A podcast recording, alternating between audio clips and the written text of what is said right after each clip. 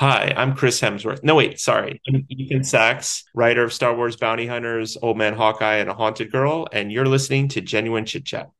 Hello, my friends, and welcome to another episode of Genuine Chits Chat. This week, I'm speaking with Ethan Sacks, who is a comic book author who's worked for Marvel on Star Wars and has also created a number of indie titles, including A Haunted Girl. So, Ethan was an absolutely fantastic guest. We spoke about a huge amount of things in this conversation. If you're a fan of Star Wars or indie comics, or even someone who's interested by mental health issues or knows anyone who's been suffering with some severe mental health issues, this will be the podcast for you. Because myself and Ethan delve into his creative writing process, how he went from a journalist to being a comic book author, his interaction with Star Wars, including his relationship with his dad that's heavily intertwined with Star Wars, which I myself drew a lot of parallels with the relationship of my own late father, we talk about his collaborations with Paolo Villanelli, we talk about on Zuckuss, but then about halfway through the conversation, we then talk about his passion project, A Haunted Girl, Ethan delves into A Haunted Girl in incredible detail in this conversation, but in short, it's a comic that he wrote with his daughter when she was going through some very difficult times regarding mental health and suicidal ideations. So, this is your mild trigger warning here. We don't delve into anything in too much depth or detail, but I want to give you that warning just in case. And then towards the end of the conversation, it shifts back to some of Ethan's other works, including the COVID and Climate Crisis Chronicles and a few other bits and pieces there. So, I'm really, really proud of this conversation. It was great fun, and Ethan again was a fantastic guest. So make sure to check out the details in the description, including my conversation with Paolo Villanelli that was actually two years ago. In this conversation, I thought was last year. Clearly, how time flies. But check out details in the description for all the other Star Wars centric conversations I've had, including ones of Cavan Scott, Claudia Gray, Kevin Shinick, George Mann, and loads of other incredible people. And make sure you subscribe because I have got another recording with a Star Wars author coming up in the next couple of weeks, but I'll delve into that once the recording is in the bag. But friends, thank you so much for listening as always. I hope you really enjoy this conversation with Ethan, and then I'll be back at the end of the conversation to give you more information on what's coming up. And I wanted to tell you to go to youtube.com slash genuine chits chat. Make sure you subscribe to my YouTube channel, and over there you get the full video version of this conversation as well, as well as lots of other conversations I've had with video, and also everything is in playlists. So if you want to check out all the other Star Wars centric conversations I've had, or book related and author related conversations, you can do that. But friends, that's enough for me, so I give you my conversation with Ethan Sacks, and I'll be back at the end of the conversation. I hope you enjoy. Welcome to Genuine Chit Chat, where we have honest conversations with interesting people, and I'm your host, Mike Burton.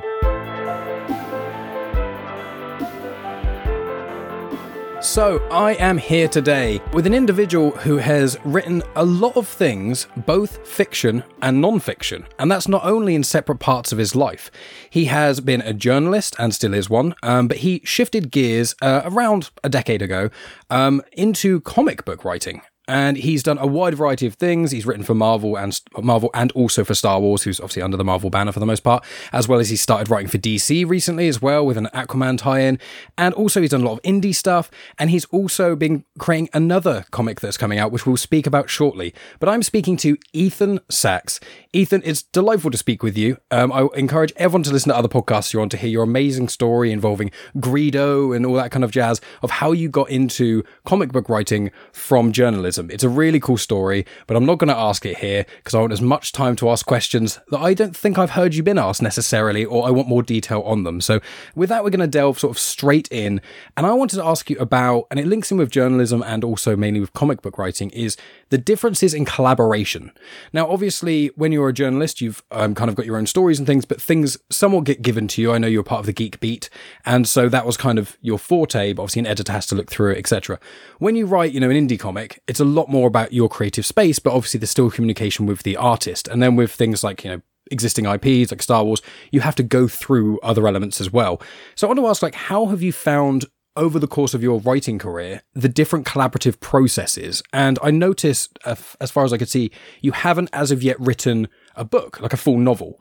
Yeah. And, you know, that might be something secret in the background, but I wondered why you have not done that, but you've written so many comics. So I've thrown a lot at you there. So just dip in where you want.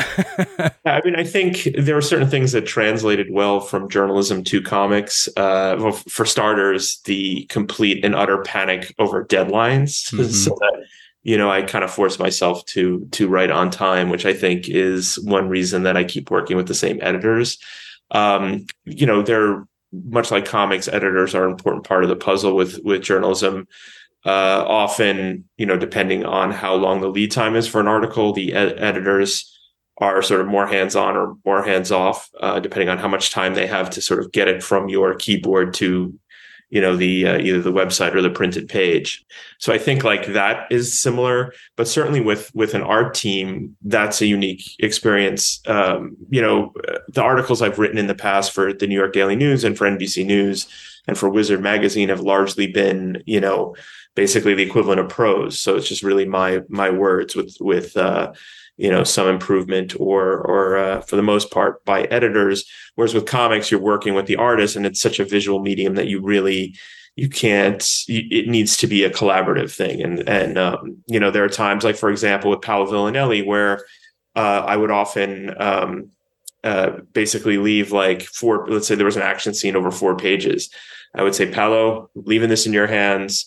Here are the key beats we'd have to hit and I'd let him do his magic because you know he's the the sort of the visual expert on on what would look good and what the choreography would be. So um, I think in that way, there's a lot more sort of trust. It really is like a you know, it really is a team sport. You know, a little like bit a more conversion. It's like you're trying to you're trying to convey what you're seeing in your mind to the page, and then the artist has to then almost reverse engineer it to kind of get closer yeah. to what's in your mind. So it's an interesting relationship. And when it's when it's um, important, I often have reference uh, images that I put in the script. So like, you know, um, for like a haunted girl, uh, you know, here's what a you know Marco Lorenzana, the artist, was uh, was based in Mexico, and my daughter and I were writing the scripts, and so we put, hey, this is what an American high school looks like, you know, with the lockers in the uh, in the hallways, and and or here's what a uh, sort of a good blueprint for a psychiatric ward would look like, you know, beds and such things like that. So, but for them, and certainly for Climate Crisis Chronicles, which I'll probably get into later, that we had to be very sure that we were there were a ton of reference photos because we, we you know it was based on real life uh, experiences by real people and so we had to get that right. Um, and as far as your question about uh, writing a book i have thought about it. Um, i have been approached here and there about some like nonfiction things but like to be honest the economics and I've just because I've never done it, I just don't know that I could suddenly peel myself away from other things to uh you know to write a book. It's time consuming. yeah, I mean I'd like to do it one day. Uh, there's a possibility for something, but uh you know, I, I, don't have a novel. Like I have ideas, but I just don't know when I'll ever get to it because I, I just have a hard enough time getting from Monday to to Sunday uh, with deadlines and things like that. I can imagine. Yeah. I mean, if you ever write a novel, then I'll be one to purchase it. So you've got at least one sale here.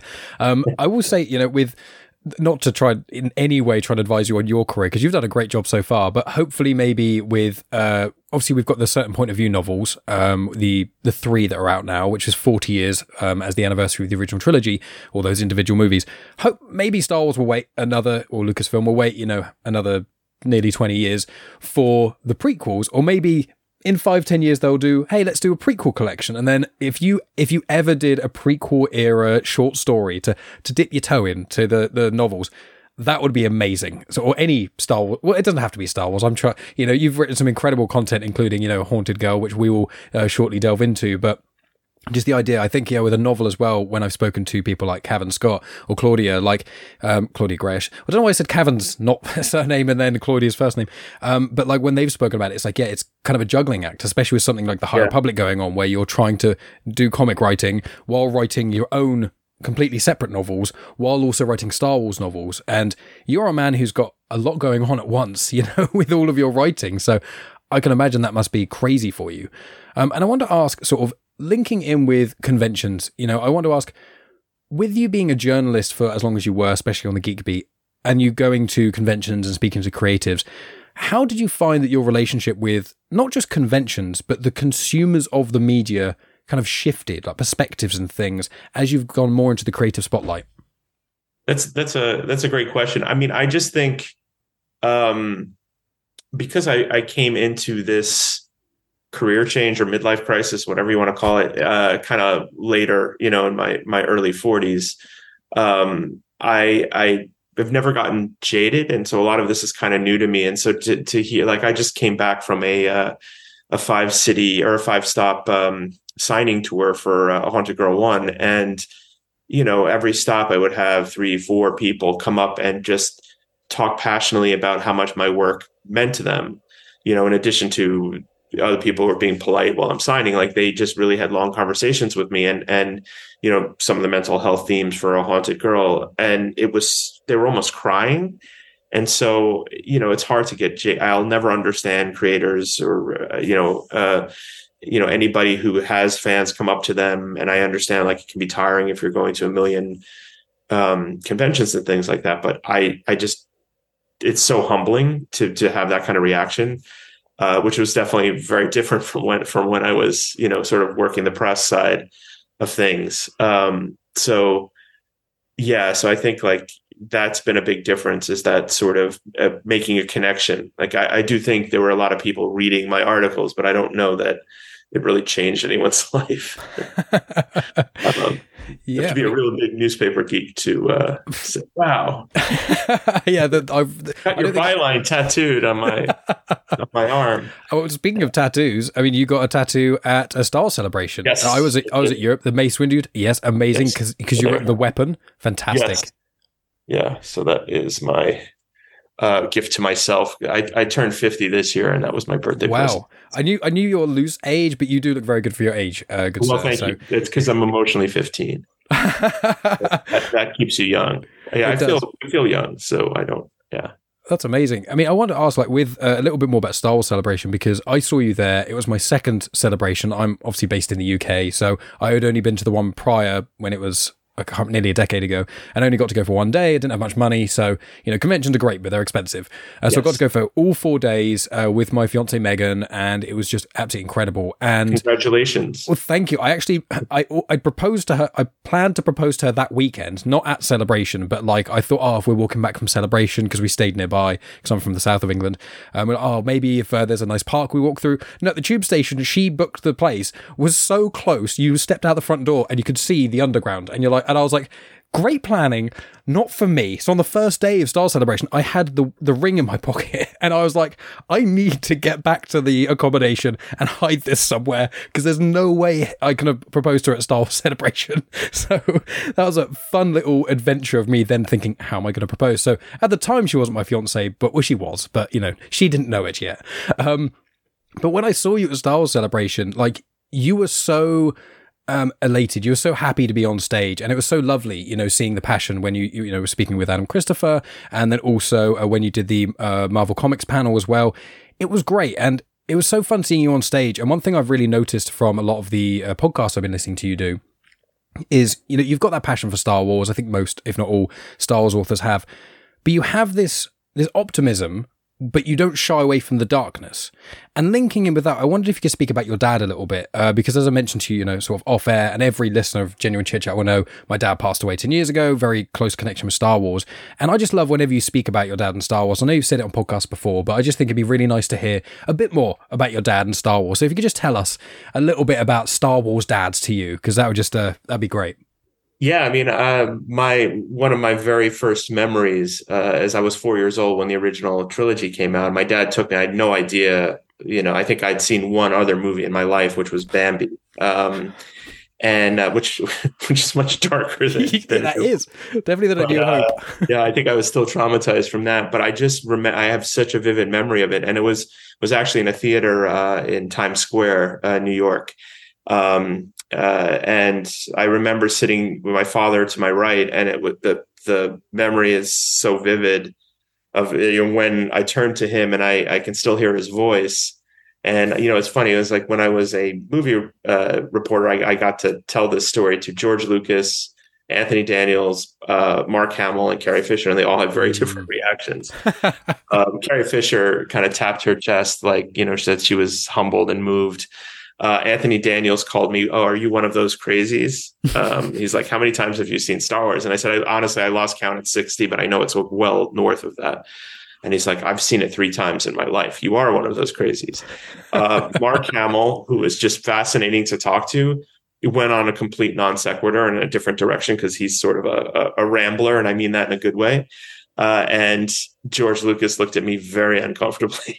Gonna kill the mood in the so so yeah. So each one of them had a different reaction, but um, yeah, I also remember that uh, I, am Jewish, and and uh, that Hanukkah that that year, uh, it, there was an issue with the action figures, but I got like uh, he. I remember very vividly. The first gift was uh, an R two D two action figure, and I was so excited because you know I'd been waiting, uh, and it was like December, um, you know, from the summer to December, and then and he said, "But you know, I'm worried that this little guy is going to be all by himself." And then he hands me C three PO, and then he's like, "Well, oh." Um, like what you know, they're they're sort of by themselves. They need someone to protect them. And then he handed me Luke Skywalker, and then eventually he hands me Darth Vader. He went through this whole thing, and then the the uh, the X wing. I had gotten the X wing, so it was like I got them all in a row, and I just remember how amazing that was at that time. You know, now there's like 50 million. If you're a kid, four or five years old, there's all these different you know video games, and to, but at that time, it, the hold on pop culture was so great.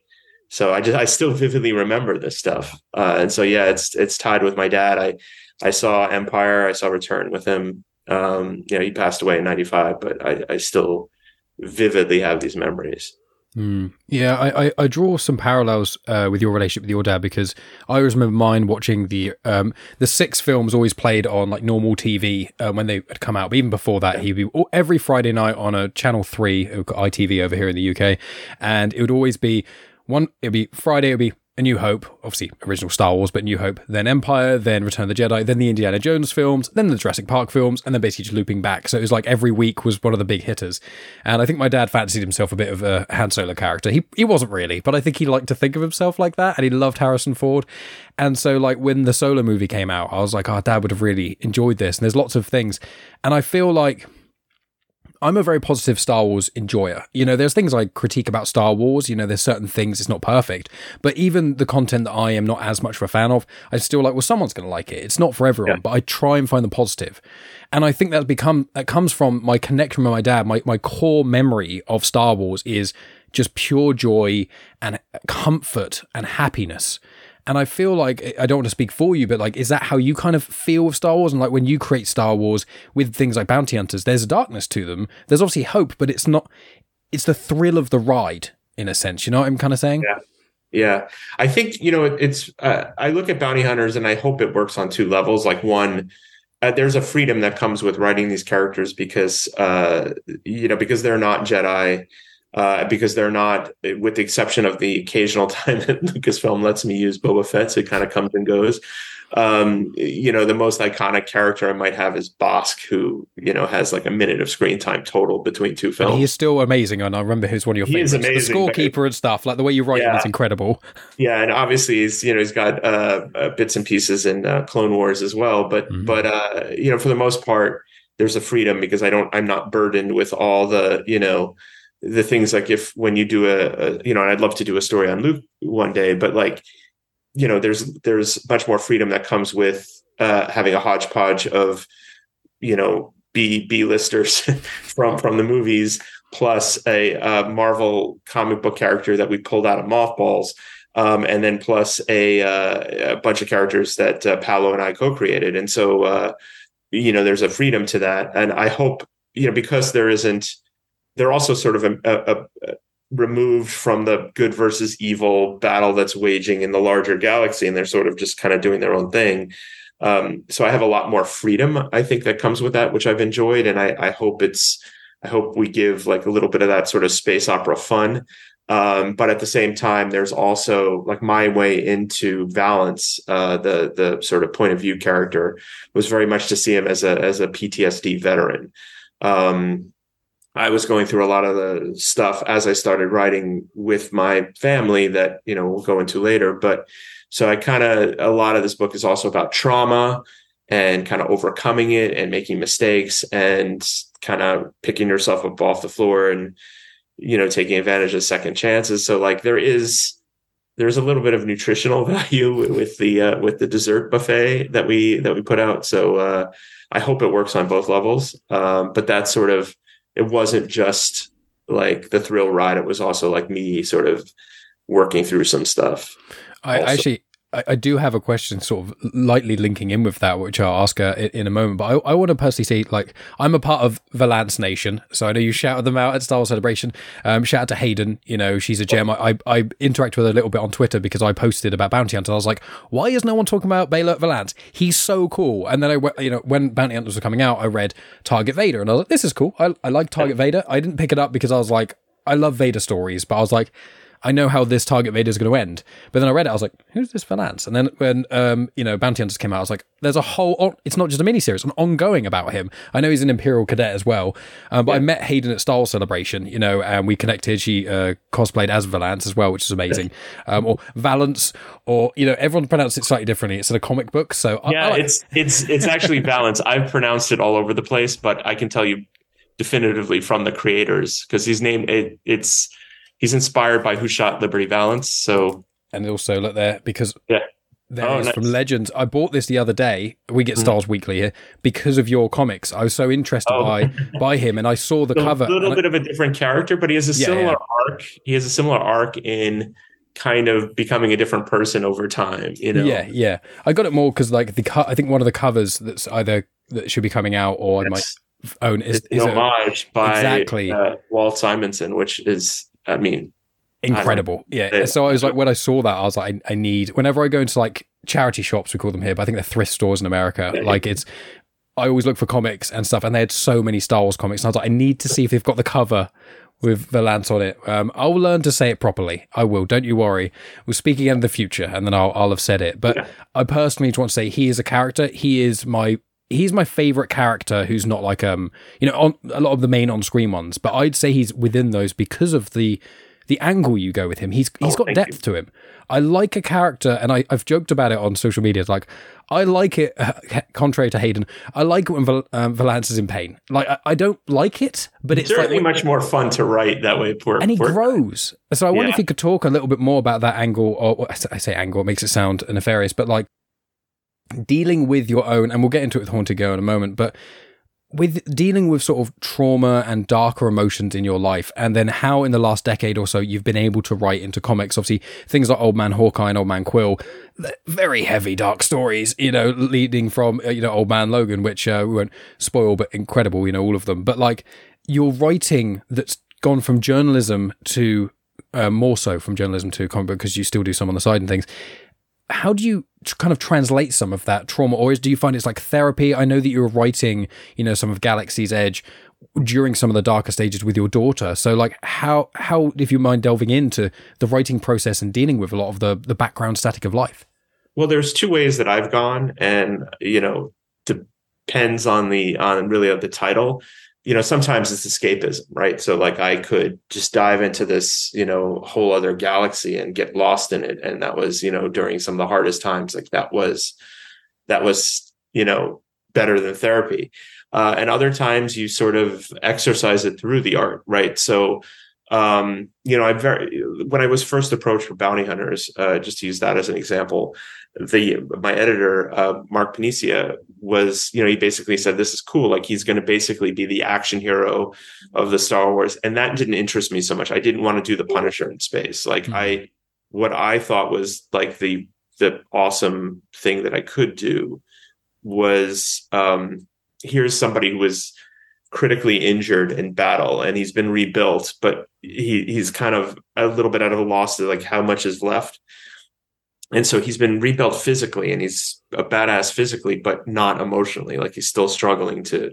And so like that to me was like my way into the character. I found him just much more vulnerable and much more interesting to me. He could still have the badass action scenes. In fact, like I don't think he knows how strong he is and like how competent he is because he has that self doubt and he has that you know, um, and he's just kind of changing over time. Um, so that that uh, you know, and even even the current storyline where he's lost his memory, like uh, that was a very personal sort of origin to that because I've had I've been worried about this as I've gotten older. Like I forget things like like memories. I've struggled with names from like my distant past, and like what's occurring to me is like, you know, um, I'm one of the last people that remembers the existence of like my grandparents or my father and like their voice. And like when I forget that, it's like they disappear in time. And so it, that has been something that has really bothered me. And so like I'm working through that, you know, through this storyline. Um, so it isn't just like, oh, what's the latest thing I can do to to Valance? It's like kind of um, channeling, uh, I guess. So so there's always something like that that you know. But on the other hand, I can do something that's complete escapism as well. Um, like he fights Bossk or Boba Fett, you know, or yeah, has the exactly. interaction with the Vader. Exactly. It's like this is nice, and I want yeah. to say I love the comment you made on a previous pod um, where you were like, like when I spoke to Paolo last year, he was like, oh, I've always wanted to draw Vader. That's like my dream. And then I heard you say in a recent podcast, he's like, I know that Paolo really wanted to. So I asked Lucasfilm really nicely. And they're like, you can, you can have, you know, uh, Vader in like a bounty hunter story, little yeah. arc there. And just so Paolo got to draw him. And I'm just like, that's, that's the wholesome energy we need from Star Wars. That's so beautiful. And when I read it, you know, I only found this out literally the other day when I was listening to that pod. I was like, it, it didn't feel shoehorned in. It didn't feel like, why is Vader here? I was like, I love Vader Valance stuff. It's so weighted. There's so much complication there. And I think, as you said, like Valance doesn't know how strong he is. Like we've seen in, in things like Target Vader and other interactions since, he can hold his own better than almost anyone yeah. against Vader, especially someone who can't use the Force. Like he probably wouldn't win because it's almost impossible to beat Vader. Yeah. But that you know that level, and I just I just love that little thing that you just put Vader in there for, for Villanelli. That's just beautiful. Vader for uh, Villanelli. well, I, I I think like what made it such a magical to, to have an artist who, when all said and done, was I think on 31 of the 42 issues. Um, that's almost unheard of in modern comics to have that kind of long run. And so you get to a stage where you really work well together. Um, and one of the things I would do is I would uh, Skype with him and I would tell him, here's some things I'm thinking about for the next year. And we would just talk about it. I was like, what do you think if we did this? And normally you don't have to do that because like you you're kind of in a hurry to do the scripts and get it to the editors and stuff. So by the time or you don't even know who the artist is going to be like four issues from now or something like that. So to know that you have that relationship i would often tell him. And i remember like talking about uh you know a scene like okay we're going to have you know his his lover shoot him in the face and like he falls off a cliff and you know and Paolo's giggling like a you know like a little child because he's like, oh my god, they're going to hate us, you know. and, and, so you know, it was kind of fun to to do that. And then we we talked about uh, although he is responsible for killing the Nexu, uh, for killing Furball. Uh, because he was just like, I can't keep like it's just too big and like the so much texture. it's, it's a it's a hassle, like especially on smaller panels. Like, can we just get rid of this thing? So I was like, all right, I'll kill it off, and you know that that'll actually help for Kara's arc and uh, and Losha's arc. So so sure, but just so you know, like you're responsible for this. So, so yeah, he's had uh, more input, I would say, than it than it just being like a, you know, oh, here's the script. I'm gonna draw whatever's in the script. Like it's it's definitely been a synergy. Mm, and it really, I can really feel it. I mean, with the other artists, they've done a. I know that the oh, people at Marvel great. have been amazing at you know, pairing yes. you up with people, as you've said. So they're, they're all fantastic. But yeah, I think 100%. and Villanelli, like really you you you know you kind of created not quite the shell, but the, the first or the vast majority. It was almost that the other artists did a great yeah. job, but they the characters already existed. You and Paolo had put together and created characters like Tonga and Losha and really and Tongor. So let's not forget about him. And like all these cool characters, and you know. I think that's one of the things that's underrated about when there's these standalones. Like Aphra and Bounty Hunters are two of my favorite Star Wars runs because, as you said, you know, Star Wars the main run's great, but you know, there's no dramatic tension Charles Soule in the moment is doing a great job. Don't get me wrong. And the prior run, they had some really good moments. But we know Luke's going to be fine. We know Lando is, you know, etc., etc. There's just the, a couple of characters on the edge, on the fringe, that aren't as much. With bounty hunters, like I'm sure no one knows this, and I'm not going to ask you this, but like Valance could die, and we, you know, but we, we don't know. And we, it's we like have not seen him anywhere in canon exactly after after issue forty two. That's all I'll say. But I will also say one thing that I, I do want to mention about Paolo before I f- forget another thing he's responsible for is like we basically sat down at the beginning and said like we want this to be a very diverse book so that whoever's reading can see themselves in, in a character. So like different you know um you know even for the humans especially obviously trandoshans uh there's a limit to how diverse uh they can be. But like you know for the humans we wanted a mixture of like ethnic of you know how they looked um and things like that. But i never said you know losha has to be you know one thing and and Tonga that's all Paolo like he was mm-hmm. the one who mm. set the templates for everybody just knowing that we wanted to sort of have a wide, uh, you know, just because I want everyone to find their character in here and and and enjoy it. That's the benefit of an ensemble book, you know. So, uh, but so that was all him. That's like incredible diversity with the book. I think like he was very, he was the one who decided the looks. So, um, that's so important. Like, yeah, it's amazing. It to him. Yeah, and also, you know, I didn't realize when I first saw Zuckuss, I was like, I was like, why would I? Uh, you know, I, I I made a thing where when I watched Empire, I was like, no one knows the names of all these bounty hunters. I'm going to remember them, you know. And I, and I did a thing which I realized I've been saying wrong for ages, and I've cursed you, uh, not literally, but I've got a Star Wars comics podcast, and I go for every Star Wars comic and talk about connections to other content, try and get more people into Star Wars comics. And one of the things I curse is, and you've said that you've been told off for doing this, so I'm, I'm holding it up to Lucasfilm 4-LOM. Yes. 4-LOM. I always called him Forlom when I read and I read them and I'm like I was like Forlom is so much easier to say. yeah, it was beaten out of me. It's just the same reason it's uh, you know C3PO. Um, it's just the the phonetics are there so that you know how to spell it basically. So they're very adamant about that for droids, which is fair. But I yeah. love the characters. Zuckuss is Zuckuss and 4-LOM. They're just relationship. I, I could just. I, I write them. That. I write them like Bert and Ernie. I write them like Bert and Ernie. They're the Bert and Ernie of Star Wars. That's how I visualize them. I, I literally titter like every time I write dialogue for them because they're like best friends. But you know, 4-LOM is like Bert is kind of semi-serious, and then Zuckuss is like this goofy Ernie character. I, I totally write them as those two. Um, I laugh more with Zuckuss. I think for all the Star Wars comics I've read, and I've, I said I've read all the canon ones um, so far, I, I, adore them. And Aphra's got some zingers in, but anytime I get Zuckuss dialogue, I'm just in it because there's a moment, and I was cracking up when I was doing my Star Wars podcast, and I was explaining the plot loosely, and I was like, I just want to read out this tiny dialogue thing, and I read it, and I was laughing while recording, and it was it was basically like it's like Zuckuss is talking to someone, and it's like, um, oh, you may want to be careful of this, friend, um, Losha or whatever, and then she like punches someone really hard, and he's like, oh, okay, sorry, and he just he's just this one little comment, he just t- takes a step away, and it's just the way he's like so he's saying like things that aren't social norms, but he's so unaware of it, and he's so he's almost cute and innocent. He's he's like you know finds when he can kill anyone, but he's like he's actually quite a gentle soul, not a way. So he's just this kind of cute. Fun person in this bounty hunters thing, to calling everyone friend all the time, while Bossk and, and Van are trying to rip each other's throats out, and he's there like, "Come on, friends!" and I just love that, and the weight you've given to him and people like Tasu Leech, not a character I thought I'd care about after yeah. seeing The Force Awakens. So, just kudos to you creating these new characters and adding so much weight to characters that, as you say, have very, very little outside of what you've written, you know, in the canon. Obviously, as you said, certain bounty hunters are in the Clone Wars and stuff, but there's a huge lacking of bounty hunters in the canon at the moment, and you're pushing well, forward. I, I think it was such a gift to uh, issue 32, which is like sort of the the Gand origin story. Um, you know, they're like basically we found like in canon there isn't much about that planet, about their society. And so they were like, well, you can pretty much do what you want as long as it makes sense. And, you know, and so I kind of like this idea, like he was the runt of the litter.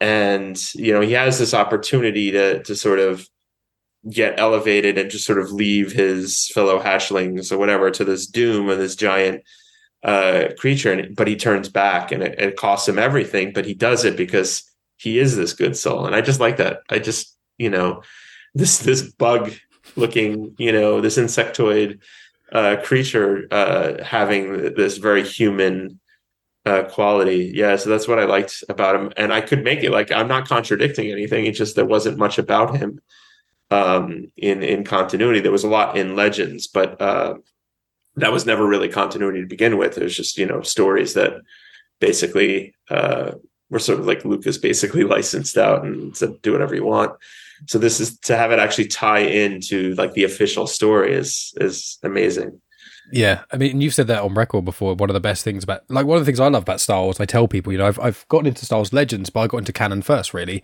That's when my kind of, ri- I had love for it when I was younger, but I came into it a lot more after Dad passed away and when the sequels kind of came back. And I was like, oh, they're resetting the canon. I can kind of almost start from the start again and catch up, which is what I've been trying to do.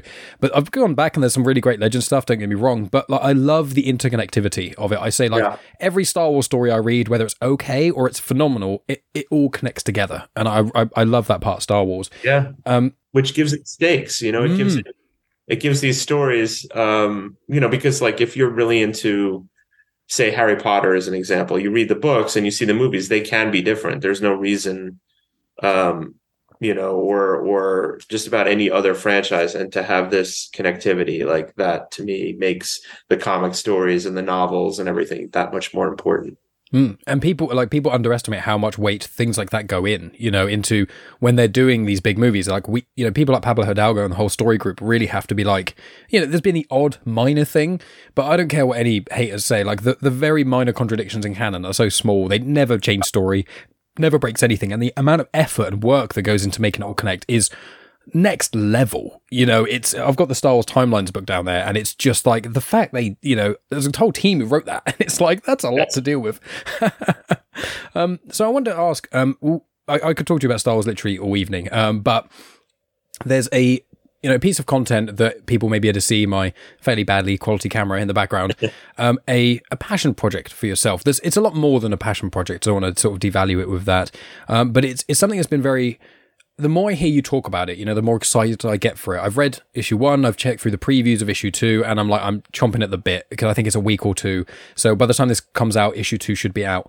Um, but like, you've made this project you know, you've done it with your daughter and you've also done it with Marco Lorenzana as well. The three of you, like the power team of creating this uh, mini series. So I'm, I'm going to give the floor to you, good sir, yep. and tell us about it. I've got a few questions, but your brief of it just works so much better than any question I could ask. So please tell us as much you can about a haunted girl and all people watching video can see it on his hat.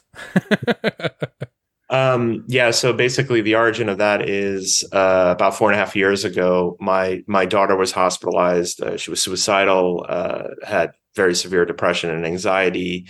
Uh, we sort of missed a bunch of warning signs to get to that stage, uh, but I remember very vividly. I was while she was hospitalized. I was basically living in the uh, hospital cafeteria between visiting hours because there was like a set time that you could visit and you know we had no idea like what was in store or like the the journey that we'd be on. But i i was uh, i was writing galaxy's edge and i was very distracted. But uh, i wrote down a single line in a in a reporter's notebook that i always carry with me. And it was uh, you know i'd wanted to come up with with a story that would inspire her to keep fighting because i figured like as a comic book writer maybe i could do something like that and um, I wrote down a, a, line that was something to the effect of the fate of all life on earth rests with a girl who doesn't know she wants to live. And I didn't know what the story was beyond that. Um, but I knew, you know, something I wanted to do.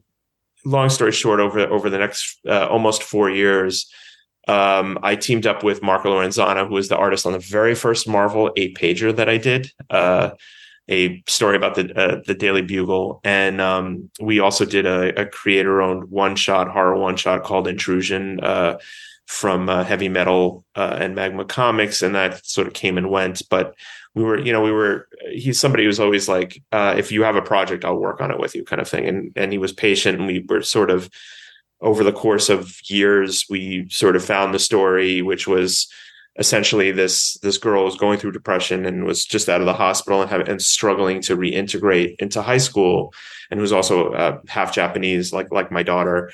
Um, you know she basically finds herself at the center of this uh, supernatural apocalypse that that only she can solve without spoiling anything else. And so she has to sort of fight her own inner demons as well as outer demons and just sort of find the strength to persevere so she can save everyone else. And uh, uh, we were very close to a deal before the pandemic with a publisher I won't name, and then the pandemic hits and that evaporated. And um, so it, it, took a long time because a lot of publishers were nervous about the subject, you know, touching. Uh, uh but then uh, a little bit more than a year ago, uh, as I was sort of circling this deal with Syzygy, I approached my daughter and asked her if she'd be interested in, in co-writing it with me because she, you know, she's made a lot of progress since then. Uh, you know, she's away in college, and she said yes, and that made it like this whole other level of authenticity and the dialogue and you know the hospital scenes and the therapy scenes.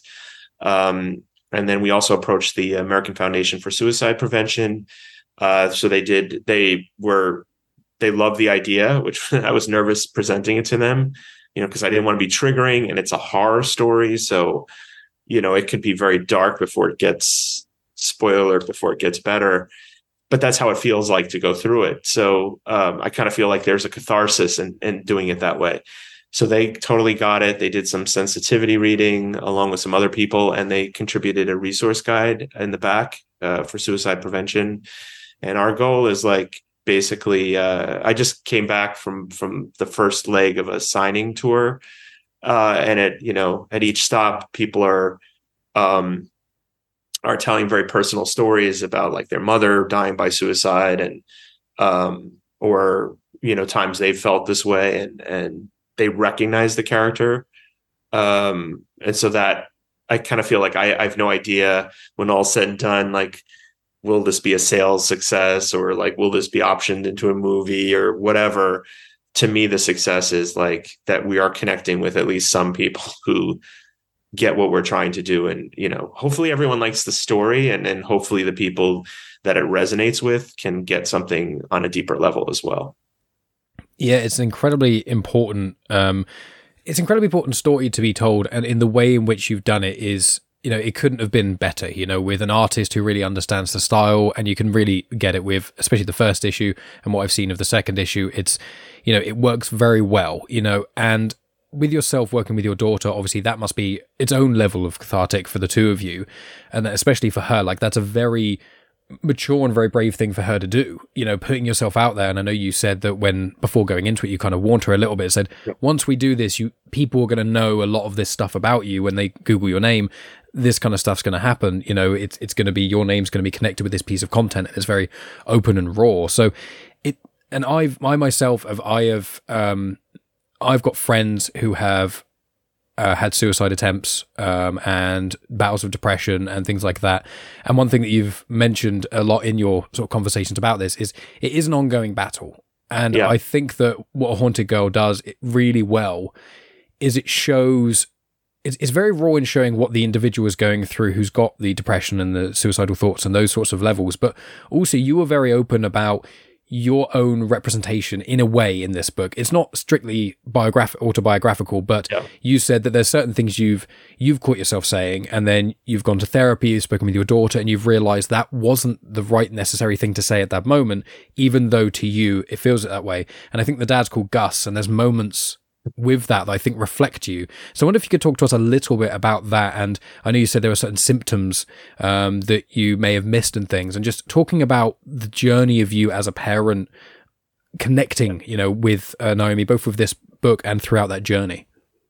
Yeah, I mean, I think um, I think the parts that are sort of parallels, like sometimes you say the wrong things with the best intentions. And uh, to give you an example, like one thing we learned, which a lot of times if you have a kid who's you know going through something you say something like it's it's all right or it's not a big deal which but it is a big deal to them and you're minimizing it like it's like there's no empathy that they're feeling from you you know what i mean? And so it's like yeah this problem that seems so big to you is nothing you know what i mean? And and what you're trying to do as a parent is just you're trying to make it seem like a smaller thing to try to protect them in your own way and, and to try to make them feel better, but you're doing the, the opposite, you know, and that's just like a small example where, and it's something like, I just think it's natural as a parent because you're, you're trying to make them feel better.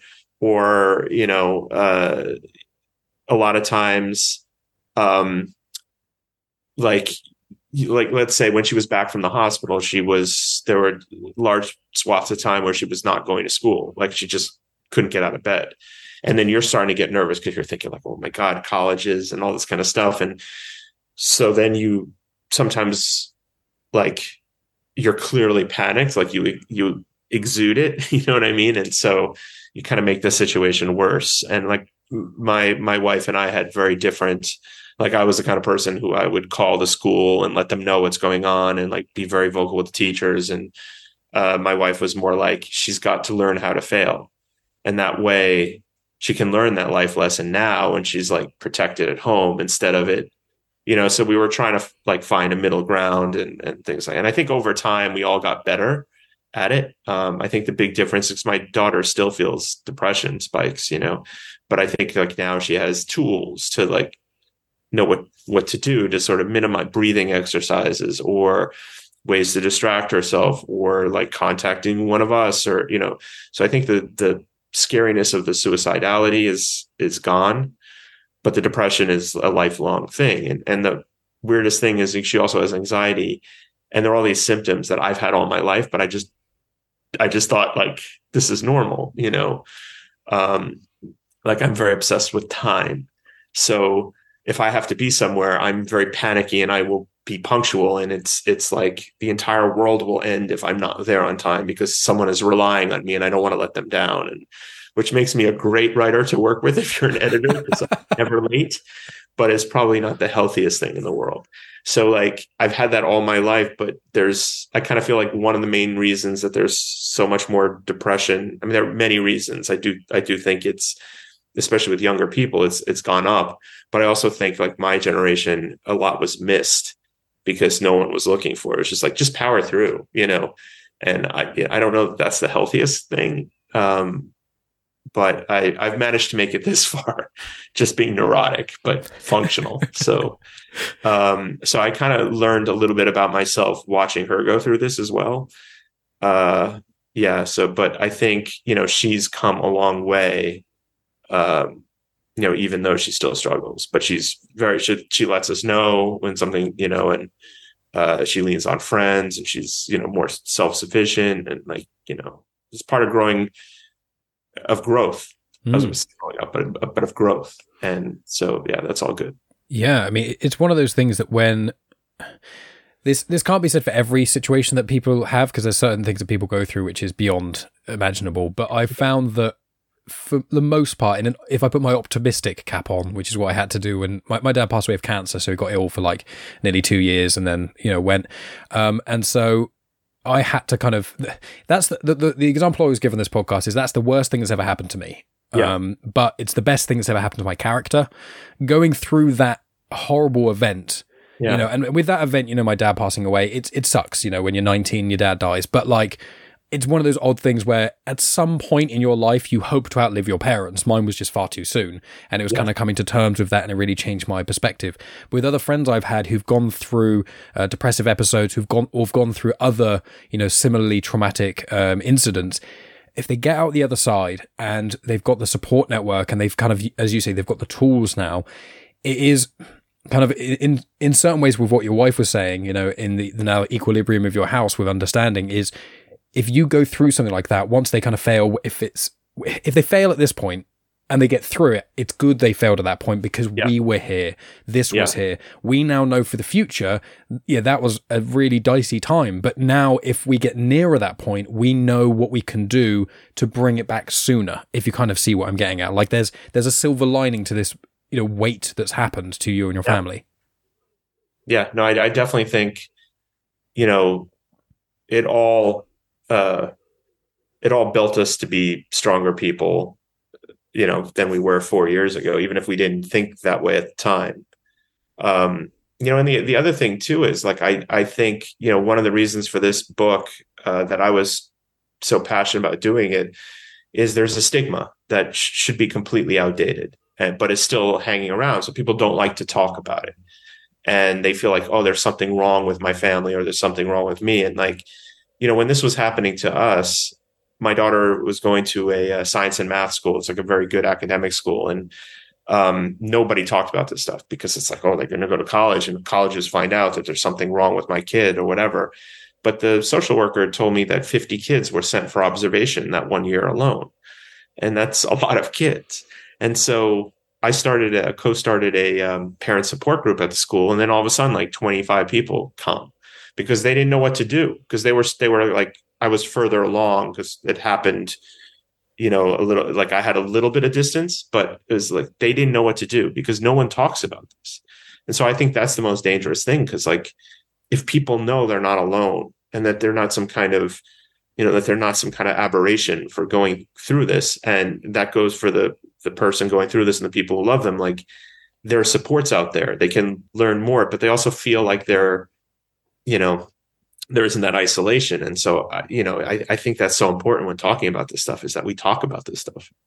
Mm, no, I, I agree completely. It's it's something that is it's still not spoken about. Even you know, my generation more so was is more open about it. But even then, there's the stigma. If someone says they've got um, they're suffering with this or suffering with that, it's it's a lot of I think people even linking kind of with what you've been showing in Haunted Girl a little bit is like even with people trying to give their best intentions, often do more damage, and that can be an issue because then sometimes if a person says something and they're like, "This is a good thing to say," and then they get a negative reaction, they're like, "Now there's something wrong with you because you've you've responded negatively to my positive thing for Yeah. you and that can cause like just communication i think is just Yeah. such a major thing and obviously how do you start communicating we talking about it is really the first step and i think with a haunted girl one of the strongest things about it is the storyline and the artwork and everything excluding the message everything works incredibly well as far as i've read you know it's it's fantastic and so having this the the social commentary elements, you know, the the mental ill, the mental health elements of things, and, and depression obviously being such a key part,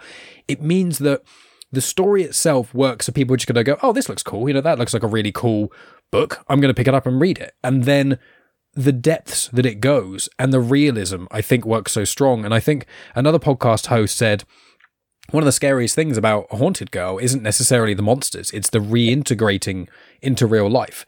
And I think that with Star Wars in a lot of ways, and and a lot of other fiction, I think comic books do this very well, is that Spider Man, for example, sounds like that's bizarre, that's not connected to a person, that's fantastical. And then you hear the creators speak about it and, you know, writers since it's been created and things, and they go, yeah, Peter Parker is the perfect vessel for young people because he's trying to live this life. He's going to college, and it's kind of, it's puberty is almost like the metaphor there in some ways, but you can do so much with the character that works for story and works as a, and people feel connected to it.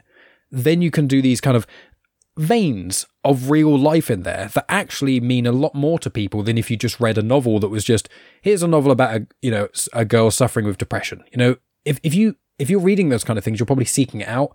And i think what this comic's going to do is reach a lot of people who aren't seeking it out but when they read it it's really going to connect with them in a way maybe they didn't even realize they needed.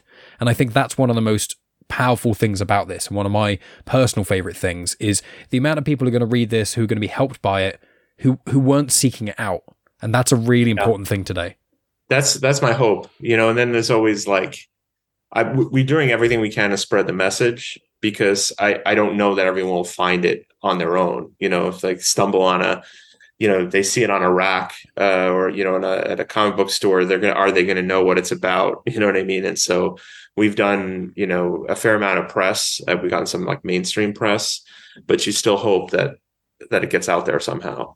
Mhm. Uh, Yeah. yeah So, 100% you know, please spread the word. I will, uh, where I can, I'll be talking about this. And a friend of mine has a, an indie podcast as well. Uh, and after I spoke with Cavan Scott, we tackled his Shadow Service. So it's like this. Once uh, the four are out, this is going to be next on the on there. I'm going to push my friend. We can talk about it on there. Just get the word out where we can. I mean, I want to ask, speaking about um, some of your other works which have a very strong social message, is excuse me, the COVID Chronicles and the um, Climate Crisis Chronicles. Yep. And I wonder if you could just tell us a little bit about that and how obviously the, your background in jour- or I keep saying background, your knowledge of journalism Yeah. connecting with your knowledge of, you know, comic book writing. Like, how was writing COVID Chronicles and Climate Crisis? Like, how has that been different from, say, Haunted Girl and, you know, the the other IPs that you've tackled? I know there's been stuff in between, and I'm kind of uh, oversimplifying, but the No- no three worries. kind of pillars almost of, you know, true social commentary with COVID and Climate Crisis Chronicles, then a Haunted Girl, which is a deeply personal story, and then you've got, you know, like Star Wars, which is fantastical. You can put things in there, but it's it's a fantastical different IP. Like, how have you found writing those things to be different and kind of challenging in certain ways? Well, I would say uh, those two AWA uh, Studios books, COVID Chronicles and then Climate Crisis Chronicles, were basically some of my career best or my career favorites as a journalist. And And they won I awards as well. do- yeah, so like basically the the structure of those were like I would talk to somebody who was at the the heart of in the first case, you know, the the global pandemic in March, April, May 2020 and then um, you know, there would be like long in-depth interviews, and then I would get reference photos for Dala Bartologic, who's the artist, and basically like we would get a lot done.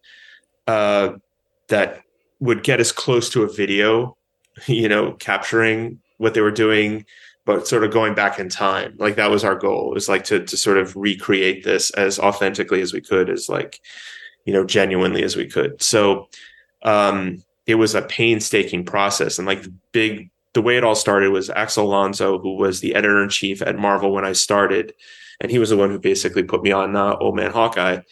Um, he started AWA Studios, and their very first comic uh, came out the week that everything shut down, and everything. Um, I'm sure it was the same in England, where you know the printing presses grinded to a halt. The trucks stopped going. There was like there was nothing coming out for for uh, a while. And at that same time, both Axel and I live in New York. You would hear like we were the epicenter of the global pandemic for a while, and just it was like a horror, like like a horror movie, like a zombie movie or something. It would just be sirens nonstop. You know, we were basically isolating in our homes. Um, you know, people were clanging on their pots at seven o'clock from the rooftops, and so you would hear this, you know, to show support for the first first uh, responders. And, um, you know, Axel called me and he's like, you know, I think we can do this in a in an online version because everything's shut down. But I wanna I want to do something about real heroes, and I'm calling you because you're a journalist. And actually, I was working at NBC News at the time as my part time job, uh, covering COVID. Uh, so like it was the this perfect, um, you know, uh, sort of meshing of my two worlds. And so I started by interviewing a couple people that I knew. Uh, one was a reporter for the Daily News who was literally uh, knocking on people's doors when they the first victims and like talking to their families and was you know he basically sent his family away because he knew there's a good chance that he's bringing it home. Um, you know, keep in mind like now with vaccines and whatever, it's just it, it's no longer people are no longer scared for their lives for the most part. Um, but certainly back then it was there was this uh, you know people were getting it and dying you know so um, I talked to him I talked to a friend who was a doc- emergency room doctor in Toronto and um, basically I got there them to be the first uh, like the first stories so that I could show it to other people and uh, actually at the signing I did in Florida this respiratory therapist from Orlando uh, who intubated patients, uh, then got sick himself, almost died, was saved by his coworkers, and went back to work six weeks later. Wow. Um, I did a, a, a, chapter on him, and I had never met him before, and he showed up at one of my signings this week, so that was kind of cool.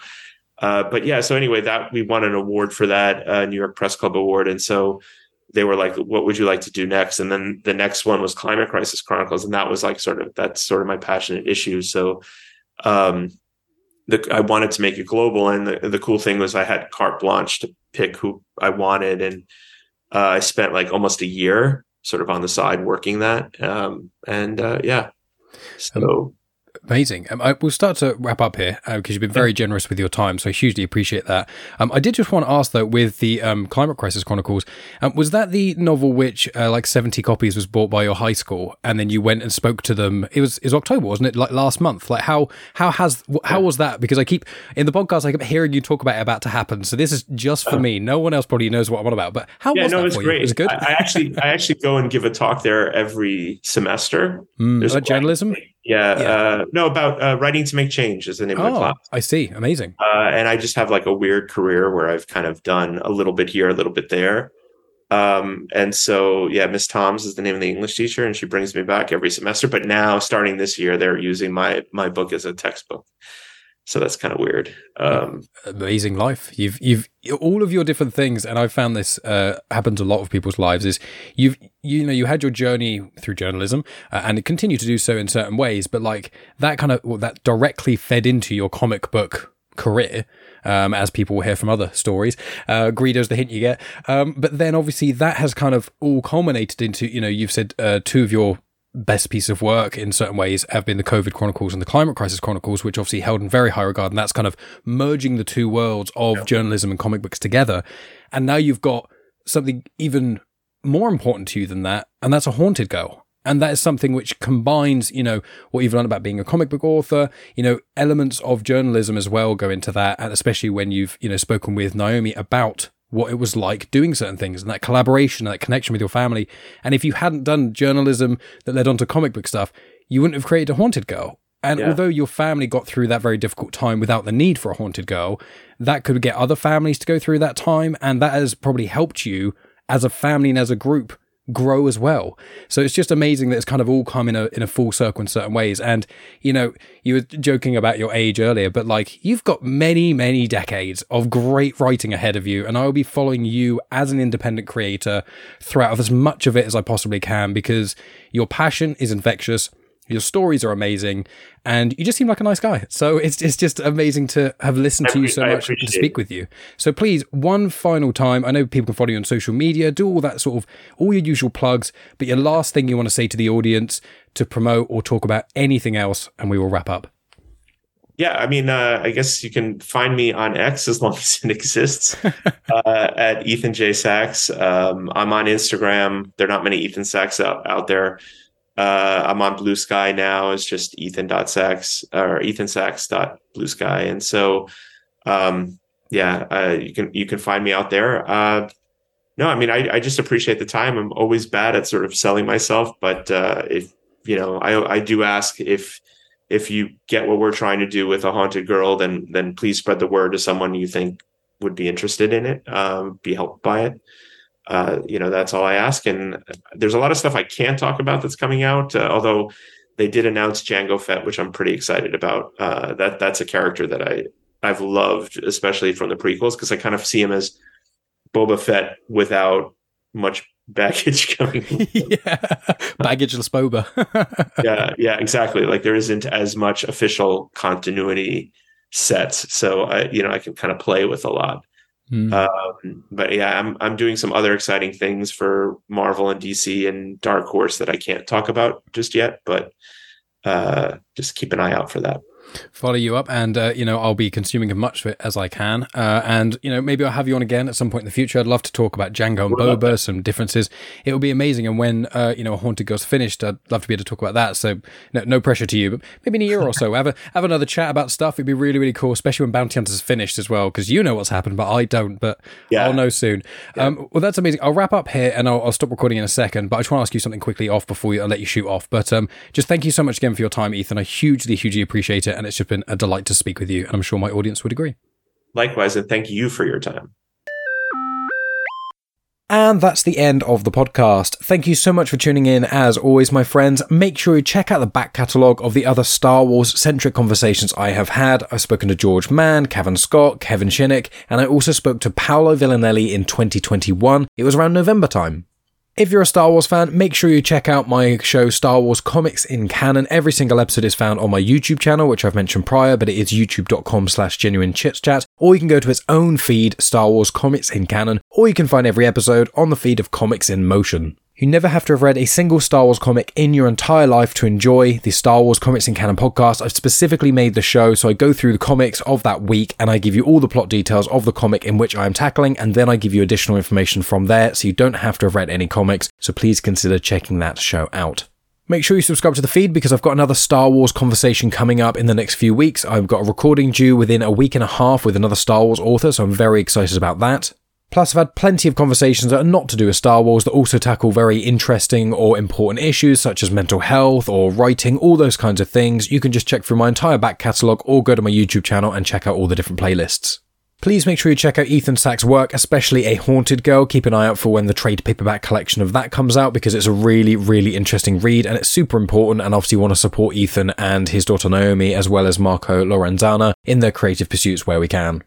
But what have we got coming up and what else is going on in my podcasting world? Well, I've recently done a couple of guest spots, so I was on Back to the Filmography to talk about Romeo and Juliet, so make sure you go check that out. Myself and Megan were also on Spider Dan and the Secret Boars. We did a Clone Wars episode where we compared the two films Coco and Book of Life together for a celebration of Day of the Dead. Myself, Maff, Dave, and Megan also reviewed Star Wars The Phantom Menace, and then myself, Maff, and Dave are going to be reviewing Star Wars Attack of the Clones, and then in December, the four of us are reuniting to do the Clone Wars movie. And we're doing that as a build up to Clone Wars Conversations, which is a show that myself, Maff, and Dave will be releasing in 2024, where the goal is to release one episode a month, and we're going to be going through the seasons of the Clone Wars, because Maff has never seen them before, and we had such good fun this year of doing Star Wars Rebels reviewed, it just seemed like the perfect thing to do as a follow up. In addition to that, my friends, please follow me on social media at Genuine Chit Chat on Instagram, X, and TikTok, as well as Facebook. Make sure you please subscribe to the show and share with your friends and tell people about it. It really helps the show out. But another way you can help out the show is by reviewing or rating, leaving a five star review on Spotify, or leaving a review on Apple Podcasts or Audible, anything like that. If you are a regular listener to the show, it does mean the absolute world to me if you can do that. And if you send me a screenshot of you doing that, I'll then send you an episode from my Patreon, which is a bonus episode of Afterthought. So if you want to support the show and get something for free, you can do that. Whereas if you want to support the show and go that extra mile, you can contribute financially. So you can go to patreon.com slash genuine. And for as little as one pound a month, you get an instant access to over 190 episodes of Afterthought. That's all of our spooky seasons. That's all of our reviews of all the Star Wars films, Harry Potter, a lot of the MCU movies, as well as a lot of other classic movies and a lot of series and things like that, as well as live performances that we see and trips we go on. So please consider checking those out if you want to support the show financially and also if you want to get additional bonus content on top of that. I also want to do a quick thank you to all of my Patreon supporters because without their support, I wouldn't have been able to have this conversation with Ethan Sacks. And thanks to them, I've been able to improve some of my equipment. I fixed my laptop when it died a little while ago. And also, I'm saving up for a new camera so that my video conversations will be of higher quality. So I'm just going to do it on a first name basis. So thank you to Tony, Frank, Margaret, James, Tonya, Brian, Dave, Dan, Scott, Brett, Maff, and Ria. All of you mean the absolute world to me, and your continued support is just absolutely incredible. I hope you've been enjoying all of the bonus content and things. And this week I'll be releasing some extra content because I've got a few spooky season episodes hidden away, which I want to release for all of you as we delve into November. But friends, that is enough from me. Thank you so much for listening. As always, please reach out to Ethan Sacks, tell him how much you enjoyed this conversation because it really helps me out. Share the show when you see it on social media and all those usual things. But friends, that's enough from me. Thank you for listening as always. And I'll talk to you next week with a conversation I'm due to record tomorrow. And then subsequent weeks, I've got some more Star Wars related content too. So make sure you stick around for that. You have just experienced host, creator, everything elser of Genuine Chit Chat, and also the host and creator of Star Wars comics and canon, found on the Comics in Motion podcast, Mike Burton.